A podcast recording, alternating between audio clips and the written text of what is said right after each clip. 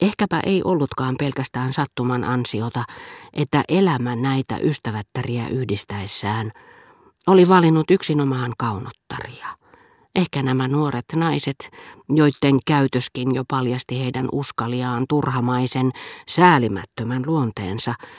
jotka olivat äärettömän varuillaan kaiken naurettavan ja epäesteettisen suhteen, kun taas moraalisilla ja älyllisillä vaikuttimilla ei ollut heihin minkäänlaista otetta, olivat vaistomaisesti tunteneet ikätovereittensa keskuudessa liikkuessaan vastenmielisyyttä kaikkia niitä kohtaan, joissa herkkyys ja taipumus mietiskelyyn ilmenevät ujoutena, hämillisyytenä ja kömpelyytenä, joista he luultavasti käyttivät nimitystä antipaattinen tyyppi, ja jotka he kiersivät kaukaa, mutta ystävystyivät sitä vastoin toisenlaisten tyttöjen kanssa, sellaisten, joissa heitä veti puoleensa tietty yhdistelmä viehätysvoimaa, nokkeluutta, fyysistä eleganssia. Heidän mielestään ainoa mahdollinen puoleensa vetävän luonteen ilmenemismuoto, ainoa tae tulevista yhteisistä hauskoista hetkistä. Saattaa olla, että myöskin yhteiskuntaluokka, johon he kuuluivat, mutta jota en olisi pystynyt määrittelemään, oli kehityksessään siinä vaiheessa, missä joko vaurastumisen ja vapaa-ajan tai sitten uusien urheilullisten tiettyihin työläispiireihinkin levinneiden harrastusten ansiosta, kiitos ruumiin kulttuurin, mihin äly ei vielä ole liittänyt omaa kulttuuriaan, tämä yhteiskunnallinen ilmiö, joka on verrattavissa hedelmälliseen ilmaisutavaltaan harmoniseen ja toistaiseksi kaikkinaista liioittelua karttavaan kuvanveistokouluun, tuottaa kuin luonnostaan ja suuria määriä kauniita vartaloita, kauniita sääriä, kauniita lantioita, terveitä, levänneitä, ilmeiltään nokkelia, valveutuneita kasvoja. Ei epäilystäkään, ettenkö olisi parasta aikaa ihailut inhimillisen kauneuden jaloja, tyyniä mallikuvia merta vasten ja auringon kilossa kuin kuvapatsaita Kreikan rannikolla. Vaikutti siltä kuin tytöt aallonmurtajalla pyrstötähden valovoimalla etenevässä ryhmässään olisivat nähneet ympäröivässä väkijoukossa vallan toiseen rotuun kuuluvia olentoja, joiden kärsimyksetkään eivät olisi voineet herättää heissä yhteenkuuluvuuden tunnetta joita he eivät näyttäneet edes huomaavan, vaan pakottivat seisoskelijat väistymään, kuin jonkin valloilleen päässeen moottoriajoneuvon tieltä, jonka ei voinut olettaakaan ottavan huomioon jalankulkijoita,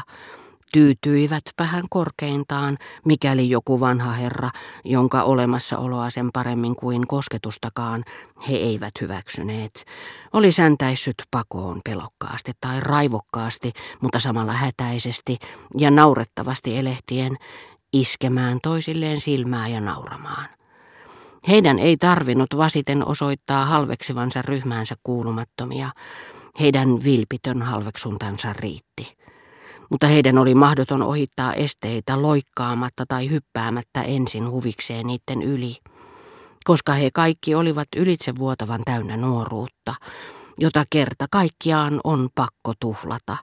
niin että silloinkin, kun asianomainen on murheellinen tai huonossa kunnossa, hän tottelee ensin ikäänsä ja vasta sitten päivän tunnelmia, eikä koskaan päästä ohitseen tilaisuutta hyppiä tai liukua käyttämättä sitä tunnon tarkasti hyväkseen, täydentäen hidasta kulkuaan, katkoen sitä, niin kuin Chopin suruisista suruisinta teemaa viehättävillä käännähdyksillä, joissa oikku yhtyy taituruuteen. Erään vanhan pankkiirin rouva oli kauan epäröityään valinnut miehelleen sopivan paikan rannalta, ja sijoittanut hänet telttatuoliin vastapäätä aallonmurtajaa, niin että orkesteri koroke suojeli häntä tuulelta ja auringolta. Todettuaan, että kaikki oli hyvin, rouva oli juuri lähtenyt ostamaan sanomalehteä lukeakseen sitä hänelle ääneen ajankuluksi. Lyhykäinen hetki vanhuksen jäädessä yksin korkeintaan viideksi minuutiksi tuntui hänestä jo pitkältä mutta rouva uudisti sen riittävän usein, jotta vanha aviomies, jonka hän ympäröi huolellisesti salatulla huolenpidollaan, saisi sen vaikutelman, että pystyi vielä tulemaan toimeen siinä missä muutkin, eikä ensinkään kaivannut apua. Soittajien koroke kohosi hänen takanaan kuin ilmiselvä ja houkutteleva ponnahduslauta, ja tyttöryhmän vanhin ampaisi juoksemaan sitä pitkin. Hän hyppäsi yli kauhistuneen vanhan herran, jonka kapteenin lakkia soreat jalat hipaisivat muiden tyttöjen suureksi riemuksi, etenkin mitä tulee lapsenomaisen pyöreissä kasvoissa loistavaan vihreään silmäpariin, joka tervehti tätä urotyötä ihailulla ja ilolla, missä kuvittelin erottavani jonkin verran ujoutta, hämillistä ja rehentelevää, joka toisilta puuttui. Ukko Raiska sääliksi käy, silloin jo toinen jalka haudassa, totesi yksi tytöistä tahallisen käheällä äänellä ja puoliksi ivallisesti. He kulkivat vielä jonkin matkaa, jäivät sitten hetkeksi seisomaan keskelle tietä, välittämättä vähääkään siitä, että häiritsivät ohikulkijoita, muodostivat siihen epäsäännöllisen, odottamattoman, tirskuvan parven kuin linnut, jotka kokoontuvat neuvonpitoon ennen muuttoa ja lähtivät taas hitaasti kulkemaan pitkin aallonmurtajaa meri jalkojensa juuressa. Nyt heidän viehättävät piirteensä eivät enää erottamattomina sekoittuneet toisiinsa –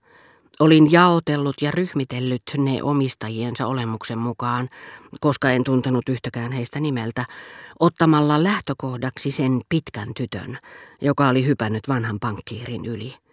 Pienikokoisen, jonka pyöreät ruusuiset posket ja vihreät silmät erottuivat mertavasten,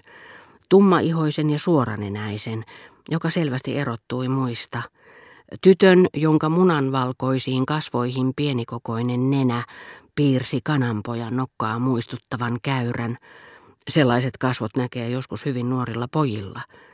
Isokasvuisen tytön hartioillaan viitta,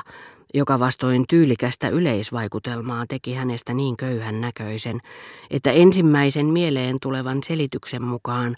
Tällä nuorella tytöllä täytyi olla huomattavassa asemassa olevat vanhemmat, joiden turhamaisuus liikkui sen verran Balbekin kylpylävieraitten ja heidän omien lastensa vaatetuskysymysten yläpuolella, että heistä oli yhden tekevää antaa tyttärensä käyskennellä aallonmurtajalla asussa, jota vähävaraiset olisivat pitäneet liian vaatimattomana. Tytön, jolla oli loistavat nauravat silmät, leveät tummaihoiset posket, päässään musta silmille vedetty pipo, ja joka talutti polkupyöräänsä keinuttaen samalla lanteitaan niin estottomasti, käytteli ohikulkiessani niin estottomasti niin voimakasta slangia, josta sentään erotin oireellisen lauseen elää omaa elämäänsä, että luovuin olettamuksesta – jonka hänen ystävättärensä viitta oli mieleeni tuonut ja päättelin, että kaikki nämä tytöt olivat todennäköisesti lähtöisin niistä kansankerroksista, jotka viettävät vapaa-aikansa pyöräilyradoilla, ja olivat luultavasti joidenkin kilpapyöräilijöiden kovin nuoria rakastajattaria.